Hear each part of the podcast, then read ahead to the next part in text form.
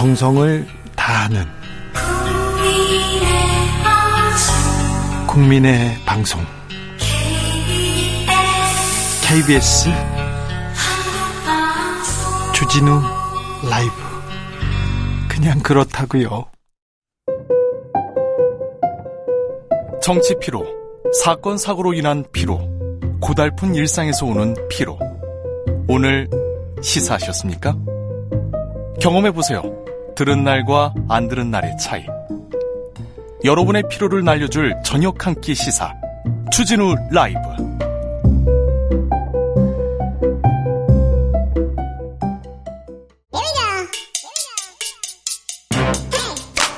뉴스를 향한 진지한 고민 기자들의 수다. 라이브 기자실을 찾은 오늘의 기자는 은지옥이요. 시사인 김은지입니다. 오늘 준비한 첫 번째 뉴스부터 가보겠습니다. 네, 이상민 행정안전부 장관이 설 연휴 기간 예고 없이 이태원 참사 분향소를 찾았다고 합니다. 분향소를 찾았습니다. 그런데 유족들은 반발했습니다. 네, 도둑 조문이다 이렇게 유족들이 항의를 했었는데요. 설 연휴가 시작된 1월 21일 토요일 오전에 이 장관이 예고 없이 분향소에 나타났습니다. 네. 유족 요청을 듣기에 왔다 이렇게 말을 하긴 했는데 정작 유족 측에서는 사정 통보도 없이 일방적으로 주목, 조문한 거다 이렇게 반발했었는데요. 아니 그런데 행정 음, 뭐 국민의 국민의 안전을 담당하는 행안부 장관인데 근데 좀 얘기를 하고 유가족들하고 만나고 가서 다독이고 뭐 필요한 게 없는지 이렇게 얘기도 좀 듣고 그러면 좋을 텐데 왜 그게 안 됐을까요? 네, 이제 그러다 보니까 5분 만에 자리에 있다가 뭐 머물다가 갔다라고 하고요. 가족들 같은 경우에는 과거에 한덕수 총리가 그런 식으로 통보 없이 도둑같이 분향소 찾았다라는 이야기를 하면서 반복되는 모습이다라고 지적을 했습니다. 그러니까 유족들은 그러니까 중요한 책임지는 자리에 있는 사람이면 뭔가 해결책, 뭔가를 들고 와야지 그냥 오면 어떻게 하냐 이런 얘기인가요? 네, 그렇죠. 그러니까 지금 뭐 이렇게 통보하는 것도 아니고 그러니까 일정을 조율하는 것도 아니고 일방적으로 와서 왔다 갔다라는 생색만 내려고 하는 게 아니냐 이렇게 의심하고 있는 것이죠. 그래도 앉아서 또 얘기를 나눠봤으면 좋겠는데 아무튼 유가족들은 당신들 그냥 오는 거 만날 수 없어 이렇게 얘기하고 있습니다.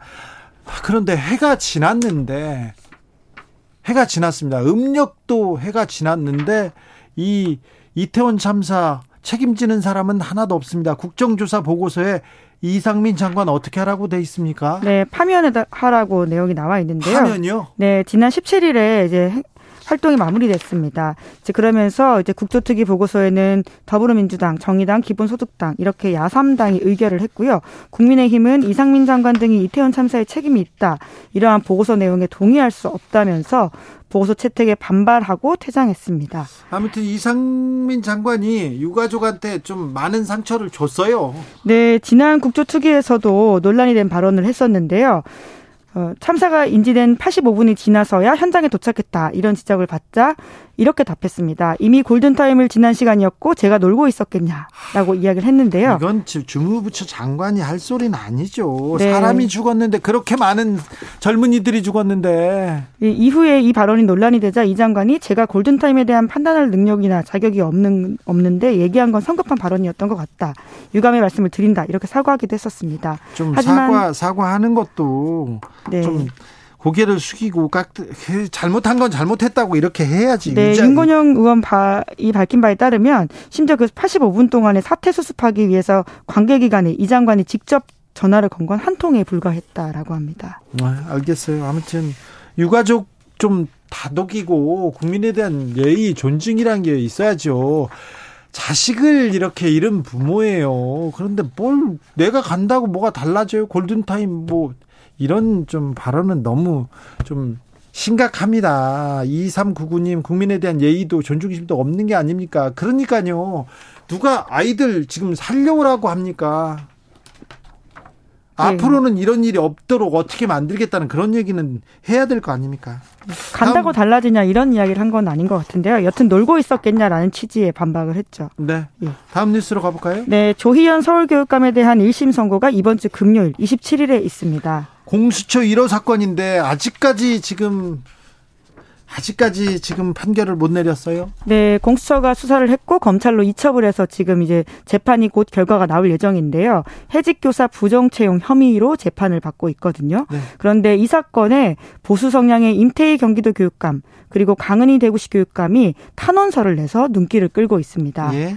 임태희 교육감 등 시도 교육감 15명이 1월 초에 재판부에 탄원서를 냈다라고 하는데 내용이 좀 눈길을 끕니다. 임태희 네. 교육감 탄원서 내용을 보시면요. 조 교육감은 법적으로 주어진 절차에 따라 채용 절차를 진행했다고 일관되게 주장하고 있고 동료 교육감으로서 그 절차를 살펴보았을 때 이견을 갖기 어렵다라고 지적했습니다. 네. 뿐만 아니라 지금 논란이 되고 있는 해직 교사 절차와 관련해서는 이것을 임태희 교육감은 공적 민원이라고 표현을 했는데요.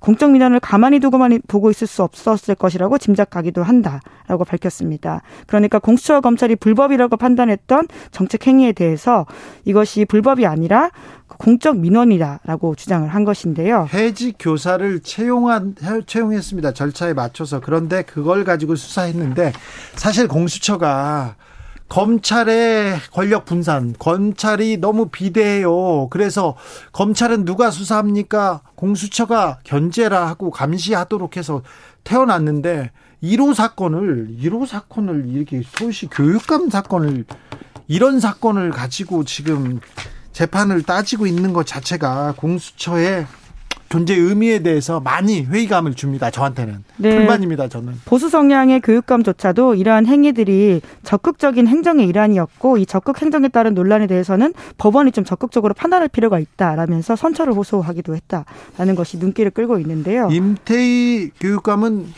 MB 정부에서 비서실장을 한 분이세요. 그리고 정치적으로도 굉장히 보수적인 분인데 이분도 이건 좀 심하다, 이건 아닙니다 이렇게 얘기하고 있는데 아, 판결 어떻게 나올지 어, 결과에 따라서 또 큰 파장이 또 나올 수도 있어요. 네, 그렇습니다. 금고 이상의 형을 선고받고 그 형이 확정되면 교육감직을 잃게 되기 때문에 네. 재보궐 선거가 치러질 수도 있는데요.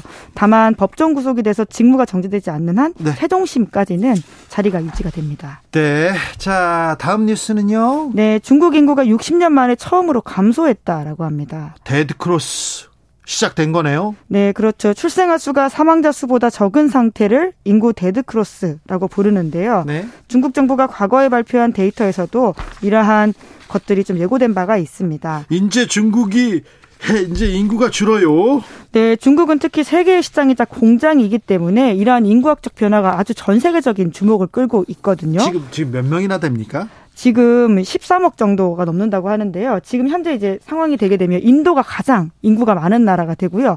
중국 같은 경우에는 유엔 발표에 따르면 2050년이면 13억 초반으로 줄게 되고 2100년이면 8억 년 아래로 떨어진다라고 합니다. 이렇게요? 네, 이제 그럼에도 불구하고 많긴 하지만 과거에 비해서는 그 추세가 굉장히 무섭다라고 할 수 있는데요. 이거 한 자녀 정책 때문에 그렇습니다. 그러니까 한 집안에서 한 자녀만 낳아서 잘 기르자 이게 중국의 모토였잖아요. 네, 그 인구가 워낙 많이 늘다 보니까 줄이기 위해서 1979년에 한 자녀 정책 을 내세우면서 두 명 이상 출산한 가족은 벌금을 물리거나 심지어 일자리를 잃게 하는 불이익을 주기도 했었거든요. 그렇죠. 근데 뿐만 아니라 지금 이제 점점 더 산업화가 되고 고도화가 되면서 출산율이 좀 낮아지는 경향도 있다라고 볼 수 있는데요. 그런데 한 자녀 정책은 폐기됐죠? 네, 2016년에 결국 폐기가 됐었는데 하지만 이것이 실제로 출산율 증가로 바로 연결되진 않고 있다라고 합니다.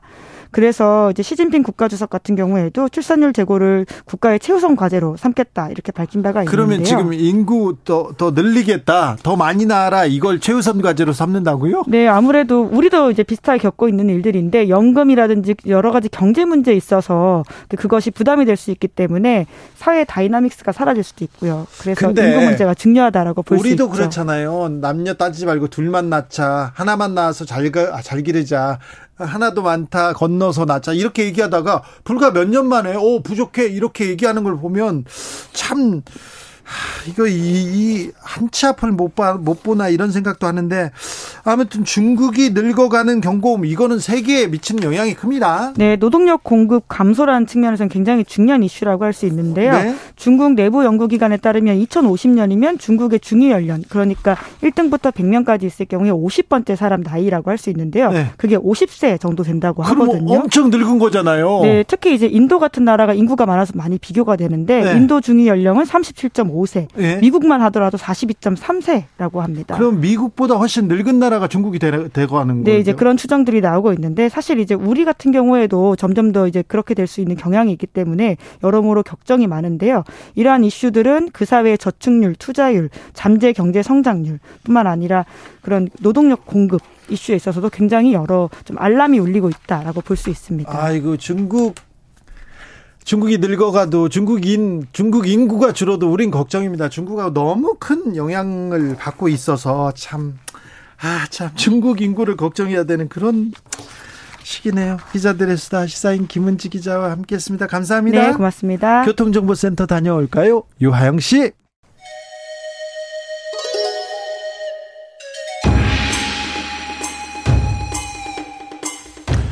빛보다 빠르게 슉슉 바람보다 가볍게. 슉슉. 경제 공부 술술. 경제를 알아야 인생의 고수가 된다. 경공술. 2023년도 주진우 라이브 청취자들은 부자까지는 안 해도 경제적으로 윤택해져야 된다고 저희가 아, 특별하게 준비합니다. 경제 위기가 온다. 고물가, 고금리 기조 계속된다. 고통스러운 시기가 계속된다. 하지만 주진우 라이브 청취자들은 여기에서 안전해야 된다. 해서 저희가 경제 고수들 계속 모시고 있습니다. 한양대학교 김광석 교수 다시 모셨습니다. 네, 안녕하세요. 네. 김광석입니다. 지난주에 제가 잘 배웠어요. 스태그플레이션, 침체가 계속되니까 어찌어찌해라. 일단 빚은 줄이고 빚은 줄이고 부동산 살 생각하지 마라. 어, 잘 봐서 어, 장기 투자를 할 수 있다면 주식에 대해서는 공부를 해보고 투자하는 것도 괜찮다. 여기까지 들었으면 제가 잘 기억하는 거죠. 어떻게 그렇게 다 기억하고 계십니까? 딱 그거 그것만 압니다. 네, 그것만 압니다. 그래서 네. 더 물어봐야 될 것 같은데. 예. 음. 세계 경기가 확실히 안 좋은 거죠. 네, 그렇습니다. 네. 세계 경제도 우리 네. 지난번에는 한국 경제 중심으로 말씀드렸는데 네. 세계 경제도 말 그대로 경기 침체라고 네. 볼수 있겠습니다. 자, 월드뱅크가 제시한 경제 성장률 전망치가 예. 1.7%예요. 네. 이 1.7%도 2008년 글로벌 금융 위기 예. 그리고 2020년 팬데믹 경제 위기 예. 두 개의 경제 위기를 제외해 놓으면 1990년대 이래로 가장 낮은 성장률이에요. 거기다가 네. 중국 경기도 안 좋고 네. 중국이 코로나 이후에 아이고 어찌하다나 봉쇄를 풀어야 되나 하는 그러니까 중국 경기도 안 좋으니까 우린 또 더 볼 데가 없어요. 네, 더군다나 우리나라가 이제 대외 의존도가 높은데 예. 특히 중국에 대한 의존도가 높다 보니까 예. 중국 경제가 더 어려우면 더 어려워질 수 있는 그런 좀 취약한 구조에 놓여져 있지 않나 생각합니다. 네. 물가도 계속 오른다. 네. 달러도 강달러다 이렇게 봐야 됩니까? 네, 물가는 일단 계속 오릅니다. 자, 올라요? 이것을 정확하게 말씀드리면 물가 상승률이 떨어지는 것이지 예. 물가가 떨어지는 게 아닙니다. 그렇죠. 이거 잠깐 우리 말씀드려 볼게요. 예. 100원에서 200원으로 올랐어요. 네. 200원으로 300원으로 올랐어요. 네. 물가는 계속 오르죠. 네. 근데 물가 상승률은 100% 오르다가 50% 오르는 거 떨어지죠. 아, 그렇군요. 물가 상승률이 정점 찍고 떨어질 뿐이지 네. 여러분이 체감하시는 그 물가의 상승 기조는 네. 여전히 유지되고 있다 이렇게 생각하시면 알겠습니다. 좋겠죠. 선생님이 저한테 또 물어보는 줄 알고 제가 가슴 쿵했습니다. 싫어요. 선생님께 네. 가끔 수업하다가 질문하고 네. 너 네. 맞춰봐 이러는 선생님들 싫었어요. 그냥 네. 가르치기나 하세요. 그래서 그렇게 생각했는데 제가 잘 배우겠습니다. 그런데 자 물가도 오른다. 그 물가 오르면 안 되는데 달러도 강달러 이러면 안 되는데 우리 그럼 우리 물가도 우리 경제도 무조건 악영향인데. 아 저 이 부분에 대해서 네. 꼭 짚고 넘어가고 싶은 이야기가 있어요. 세계 경제가 네. 이 물가 잡겠다고 모든 정책을 총 동원하고 있는 중이에요. 네. 물가 잡아야 되니까. 예. 근데 왜 우리나라만 유독 2022년부터 전기세 올리고 예. 가스 요금 올리고 그렇죠. 공공 뭐 버스 요금, 지하철 요금 올리고 네. 왜 그런지 좀 이해가 안 갑니다. 제가 왜 이 말씀드리냐면 네. 부자들 세금은 내리고 있어요. 괜찮아요. 그래, 네. 그러니까 더 걱정이라는 거예요. 그렇죠. 이거 이것도 물어보려고 했어요. 공공기관의 네. 방망 경영 해소, 예. 효율화 예. 이런 거 필요합니다. 아, 좋아요. 중요한 정책 기조예요. 예. 우리나라가 언젠간 그걸 짚어야 됩니다. 그러나 왜 물가가 가장 숙제인 22년, 23년 이 구간에 고물가를 계속 놓치고자 하는 거예요. 그러니까요. 그리고 지금 전기세를 지금 가스요금을 올리지 않습니까? 네. 서민들 특별히 어려운 사람들이 더 어렵죠. 그게 그걸 보여주는 그 가장 지표가 뭡니까? 가장 잘 보여주는 지표가 엔겔 개수. 아, 엔겔 개수 유명하죠. 그건 알죠. 엔겔 개수가 뭡니까? 먹는 거 이게 네 전체 소비에 소비 지출액에서 아, 예 먹는 거 쓰는 게 얼마나 차지하나. 네 엔겔 개수는 그러니까, 4학년 때 배웠어요. 그러니까 그 물가가 오를 때 가장 힘든 사람은 저소득층이에요. 그렇죠. 근데 소위 말해서 이런 전기세, 가스 요금, 네. 주거 강령에 해당되죠. 네. 교통 요금. 이런 걸 집중적으로 올리면 물가가 안 잡힐 뿐더러 네. 세계 경제는 다 물가를 잡겠다고 하고 네. 물가 이제 거의 잡았으니까 금리 인상 안 하는데 네. 만약에 우리나라만 그제서 금리 인상 계속하면 네. 우리는 이중고죠. 지금요. 네. 국 국제 그 국가의 기준 금리는 계속 올라가고 있잖아요. 그렇습니다. 미국도 올라가고 우리도 따라 네. 올라가죠. 그런데 네. 시중 금리는 내려가요. 네. 이거는 어떻게 봐야 됩니까? 시중금리가 올라가 내려가는 요인은 여러 가지가 있습니다만 네. 기본적으로 시중금리는 주, 어, 중앙은행이 결정하는 게 아니라 네. 예, 시중에서 결정하는 거죠. 아니, 그래도 국가가 지금 다 네. 모이라고 해서 은행장들 모이라고 해서 이게 금리 내려라 이렇게 얘기한 거 아닙니까? 그, 렇습니다그 부분을 말씀드리는. 아, 그러면은 이게 기준금리가 올라가는데 시중금리가 떨어진다. 네. 이거 이거 계속 이렇게 이 기조를 유지할 수 있습니까? 뭐 유지할 수도 있고 못할 수도 있는데요. 기본적으로 은행의 수익성이 개선되지 못하고 있는 흐름이라고 볼 수 있는 거죠. 네. 그러니까 기준금리가 올라간다는 얘기는 은행 입장에서 자금을 마련하는데 비용을 많이 들여야 되는 상황인데 네. 어, 금리를 더 올려잡지 못하게 만든다는 것은 은행 입장에서 수익성이 충분히 개선되지 못하게 만드는 것이고요. 아 일단 은행한테 짐을 지는 거 짐을 주는 거죠. 네. 돈 많이 벌었으니까. 그러나 그렇죠. 네. 이 금리의 향방을 잘 생각해 보시면 이 가계대출 금리가 있는데 네. 그걸 쪼개면 주택담보대출 금리가 있고 네. 신용대출 금리가 있고 또 어, 아주 적은 500만 원 이하의 이 작은 소액 대출 금리가 있습니다. 예. 근데 이 금리가 다 올라가는데 재밌게 주택 담보 대출 금리만 떨어져요. 아, 네. 그러니까 이런 것을 본다면 어쨌든 부동산 시장을 어느 네. 정도 연착륙하게 만들기 위해서 어, 부동산 어, 시장을 좀 완만하게 좀 네. 다스리기 위해서 금리를 좀 조절하는 노력을 하고 있다라고 해석해 볼 수 있겠죠. 선생님이 부동산 절대 사지 말라고 했지 않습니까? 부동산 경기 안 좋습니다. 안 좋은데 네. 부동산 경기를 좀 떠받치려고 지금 정부가 정부가 이중금리 정책을 쓰고 있는 거 아닌가 아, 언제까지 네. 버틸까 이것도 걱정이 됩니다. 근데요 그렇습니다. 윤석열 대통령이 수출 확대로 경제 활성화하겠다 이렇게 외치잖아요. 네. 어, 수출이 살 길은 맞지요. 네. 그런데 예. 잘 이렇게 방향을 잡은 겁니까? 어, 수출을 활성화시켜야 된다라는 그 부분에 대해서는 네. 저도 굉장히 가, 강조하고 싶습니다. 네. 공감하는 바이고요. 근데 수출이 어렵다면서요? 예, 수출 대외 환경이 어려운 환경이니까 예. 그 환경에서 어떻게 돌파구를 찾고 방향성을 찾아 나갈까 하는 그런 관점에서 수출 증대 자체가 뭐 나쁜 방향성이라고 생각하지는 않습니다. 어쨌든 네. 경제를 활성화시키기 위해서는 우리나라 내수가 위축되는 국면에서 대외 수요를 찾아 나가야 되거든요. 네. 아, 충분히 찾을 수 있을지는 걱정이 됩니다만 네. 어쨌든 수출처를 신규적으로 찾아서 수출 확대해야 된다고 찾았다고 봅니다. 합니다. 중동 제2의 네. 중동 붐이 분다 이렇게 하면서 37조 뭐원 이렇게 투자 유치했다. 그리고 뭐 네. 사우디 왕자 만났으니까 왕세자 만났으니까 이게 사우디에서 우리가 희망을 찾을 수 있다 이렇게 얘기하는데 그러면 네. 예. 중동이 우리의 희망이 될까요? 뭐 반신반의하다 생각할 수 있겠는데요. 중동 관련된 주, 주식에 투자해야 됩니까? 그러면? 아, 중동주 입장에서 일단 MOU를 체결한 거잖아요. 예. 실제 계약을 체결했다기보다는 네. MOU를 체결했고 지난 정부 동안에도 보면 과거 정부부터 네. 생각해 보면 MOU 체결했다고 해서 그게 반드시 계약으로 성사되거나 우리나라의 어떤 건설 수주로 연결되지 않는 경우도 물론 있습니다. 예. 그래서 과도한 기대는 좀 금물이다. 예. 이 말씀 좀 드리고요. 다만 그렇다고 기대를 전혀 하지 말자는 것은 아닙니다. MOU 많이 체결한 건 나쁜 거 아니잖아요. Yeah.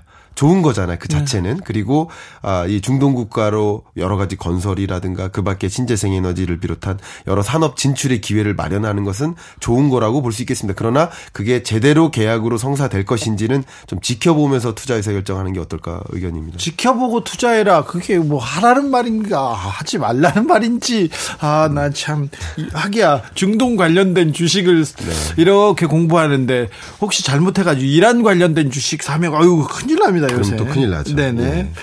아, 한국 경제. 네. 선생님, 한국 경제에서 지금 아, 이 부분은 좀 걱정이다. 그런 부분이 보이시죠? 보입니다. 어떤 점입니까?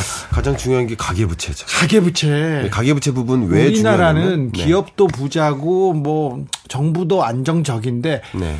개인들 예. 가계부채는 심각해요. 심각합니다. 예. 일단 심각한 게 2천조의 부채가 심각하다고 생각하지는 않습니다. 예, 조, 지금 있는 부채가 심각하지 않은데 가계 신용 기준으로 네. 약 2천조 규모의 가계 신용이 쌓여 있는데 가계 네. 부채가. 예. 근데 그 중에 전체가 위협하다기보다는 특정 부채가 위험한데요. 네. 그 부분을 좀 강조해 드리고 싶은데 네. 최근 1년 동안 대략 2.5% 포인트만큼 금리를 인상한 거예요. 네. 근데 우리나라 전체 대출자 중에 네. 몇 퍼센트가 이 변동금리 대출자인지 아세요? 또 물어보네. 아, 참 선생님. 제가 답변 드리면 네. 78.5%. 아, 그래요? 대략 80% 가까이가 변동금리 대출자예요. 그러면 그 80%는 이자 부담이 엄청 높아졌다 이렇게 그럼요. 말이죠. 네. 이자 상환 부담이 계속 가중돼요. 네? 그리고 금리가 이렇게 가감없이 올라가는 과정에서 자산 시장이 계속 조정받는 거죠. 네? 조정을 아, 조정 압력이 있는 과정에서 중요한 위험이 뭐냐면 부채 규모가 네. 자산 규모를 초과해요. 그렇죠. 그러니까 자산이 쪼그라드니까 네. 그들을 뭐라고 하는지 아세요? 가계부채 고위험군이라고 합니다. 그렇죠. 깡통 전세 나오듯이 맞아요. 여기에서도 지금 깡통 계좌들이 나오는 거네요. 그렇습니다. 그러면 다시 말하면 이 자산을 정리해도 경매를 네. 넘겨도 네. 은행 입장에서 돈을 다 못 받는 거죠. 그러니까요. 쉽게 말하면 네. 금융 부실로도 연결될 수 있죠. 네. 이게 결국 이 부채의 규모가 대략 5% 정도예요. 네. 그러니까 100조 원 가량의 가계 부채 문제가 상당히 심각하다 지금. 아 그렇죠. 뭐 이렇게 뭐 배를 이렇게 내놓 오픈 막 이런 식으로 얘기하는 사람들이 좀 있지 않습니까? 네. 나도 빚 못 갚아 이렇게 하고 손댈 수도 네. 있는 그런 좀 악성, 좀 예. 어려운 사람들이 있는 거네요. 실제 말이죠. 정말 어려운 산업 중에 하나가 예. 기업 입장에서 예. 카드 산업입니다. 카드요? 왜 그런지 말씀드려 볼게요. 연체율이 계속 올라가요. 지금요? 카드 연체율이. 네. 그러니까 카드로 결제를 했는데 그게 다 지급이 안 되고 있는 상황. 네. 이게 첫 번째고요. 연체율뿐만 아니라 더 중요한 게 뭐냐면 카드 입장, 카드사 입장에서 자금을 마련하는데 들어가는 비용이 더 늘어요. 왜? 기준금리가 계속 올라가니까. 올라갔으니까. 근데 안타깝게도 매출이 꺾이고 있어요. 다시 음. 말하면 소비가 정체되고 있어요. 그러니까 카드사 입장에서 지급 결제 규모는 줄어들고 네. 안 갚는 빚은 늘어나고 네. 조달 비용은 더 늘어나고 네. 이런 것들이 어떻게 보면 카드 산업의 어려움을 보여주는데 그런 것처럼 이 경제가 지금 어렵게 굴러가고 있다는 것을 단적으로 보여주는 거죠. 카드사는 뭐 그동안 돈 많이 벌었으니까 이번엔 조금 위, 험할 수도 있는데 네. 카드를 쓰고 네. 안 갚아도 되는 그런 그런 경제적인 그런 건 없죠. 네, 그런 건 네, 없습니다. 그러면 안 됩니다. 당연히 갚아야 됩니다. 갚아야 됩니다. 빚은 갚아야 됩니다. 예. 빚은 갚아야 됩니다. 빚은 갚아야 됩니다. 네. 갚을 수 있는 능력이 있는 사람이 빚을 져야만 합니다. 네. 그렇기 때문에 이런 지금 빚의 사회 속에서 네. 카드사의 부실도 지금 야, 예견되고 있고요. 네. 그 밖에도 금융 부실로도 연결될 수 있다 이거죠. 말씀드렸던 네. 것이 어 자산을 정리해도 부채를 정리할 수 없는 그런 고위험군이 계속 늘어나고 있기 때문에 그, 금융부실의 가능성도 높아지는 그 거죠. 그 고위험군이 이렇게 한 명 쓰러지면 그 옆 사람, 그 옆 사람 이렇게 도미노처럼 쓰러지는 게 예. 이게 또 걱정이에요. 그게 왜 그러냐면요. 네. 은행도 그러니까 우리도 디레버리징 해야 된다 이런 표현을 했었어요 지난번에. 네. 디레버리징은 빚을 갚는 거예요. 빚 갚는 게 가장 중요한 재테크 전략이에요. 예. 근데 은행 입장에서도 빚을 함부로 빌려주지 않아요. 네. 그러니까 대출 못 갚을 것 같아, 연체 발생할 것 같아 이런 계층에게 빚을 안 줘요. 네? 그러니까 또 다른 위협에 처하는 거예요. 그렇죠. 그러면 은행을 못 가고 또 예. 제2금융권으로 가고 그렇죠. 거기 못 가면 또 사채 가잖아요. 이렇게 경제 잘 아시면서 모르신다고. 제 사채 시장은 좀 알아요. 사채 시장 네. 알았어. 그러면요 가계 부채 심각하고 채권 시장도 심각하다. 아, 채권 시장 심각합니다. 채권 금리가 조금 안정화되는 기조에 있긴 하지만 네. 여전히 높은 채권 금리를 유지하고 있어요. 네. 사채하고는 상관이 없습니다. 예. 채권은요. 채권 시장에 대해서 좀 쉽게 말씀드리면 기업이 자금을 마련하려면 네. 채권을 발행해야 돼요. 네. 아무리 높은 금리로 채권을 발행해도 네. 이 채권을 사줄 사람 투자자를 못 찾는 거예요. 이게 왜 문제냐? 23년 상반기 동안 네. 도래되는 채권 만기 규모가 54조 원이에요. 네. 근데 이 54조 원을 갚으려면 기업들이 보통 신규 채권을 발행해서 네. 그걸 갚는 방식을 차환 거래라고 하는데 그게 안 되면 그게 안 되면 부도나잖아요. 부도나죠. 부도나면 이게 파장이 커지잖아요. 부도나거나 혹은 또 한 가지는 자산을 매각해야죠. 예. 그러니까 이 두 가지가 다 뭐예요? 안 좋은 것들이에요. 예. 지금 채권 시장이 이렇게 불안한 상황인 거예요. 아, 이 채권 시장은 정말 다이너마이트 같은 거네요. 그 조금만 잘못되면 터지네요. 이런 상황에서 공공기관의 효율화를 위해서 뭐 예를 들어서 전기요금 올리고 이런 방식으로 또 자금 조달 마련해서 충분히 하면 더 회사채를 안 사게 만들. 어렵죠. 그러니까 이게 이 국면의 흐름을 잘 이해하고 경제 정책을 마련해야 되는데 이 국면을 좀 생각하지 않고 그냥 변화에 상관없이 여름에 입었던 옷 겨울에 똑같이 입고 나가는 모습이지 않나 그런 게 저는 걱정인 거예요. 아유 정부가 이 경제 위기, 금융 위기에 대책을 세우고 있는지 대책 세웠다는 얘기는 안 들리고요. 네. 계속해서 부자 감세 얘기만 나옵니다. 지난해도 그렇고 올해도 그렇고 그리고 공공 요금 인상 얘기만 나오는데 아 서민들은 너무 힘들어요 이렇게 합니다. 자 서민들한테 마지막으로 조금 네. 이 설, 네. 설인데 네. 예, 1월 1일에 계획을 세웠는데 네. 계획이 좀 잘 안 됩니다. 경제 관련된 계획은. 네네. 그래도 이 설을 또 잘 보내야 되니. 네. 자, 설 이후에 경제, 우리, 자, 서민 경제, 우리 가계 경제 어떻게 계획 세워라 알려주십시오. 일단 경제가 네. 세계적으로도 한국 경제 내적으로도 네. 상반기가 특히 어렵습니다. 예. 상조하고의 흐름을 가져갈 것이다 그림을 그리시고요. 자, 상반기는 어렵다. 특히 상반기만큼은 여러분 지키십시오. 네.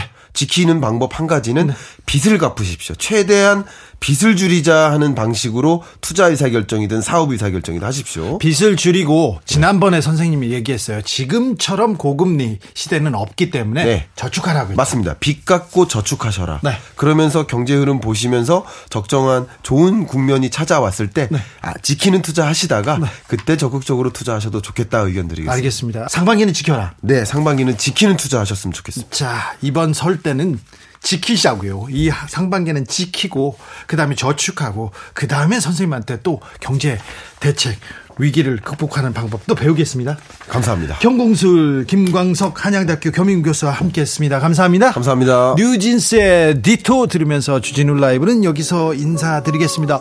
아우 설 연휴 차 막혀요. 그러니까 조심하시고요. 가족분들과 행복한 사랑하는 사람들과 좋은 시간 보내세요. 저는 내일 오후 5시 5분에 돌아오겠습니다. 지금까지 주진우였습니다.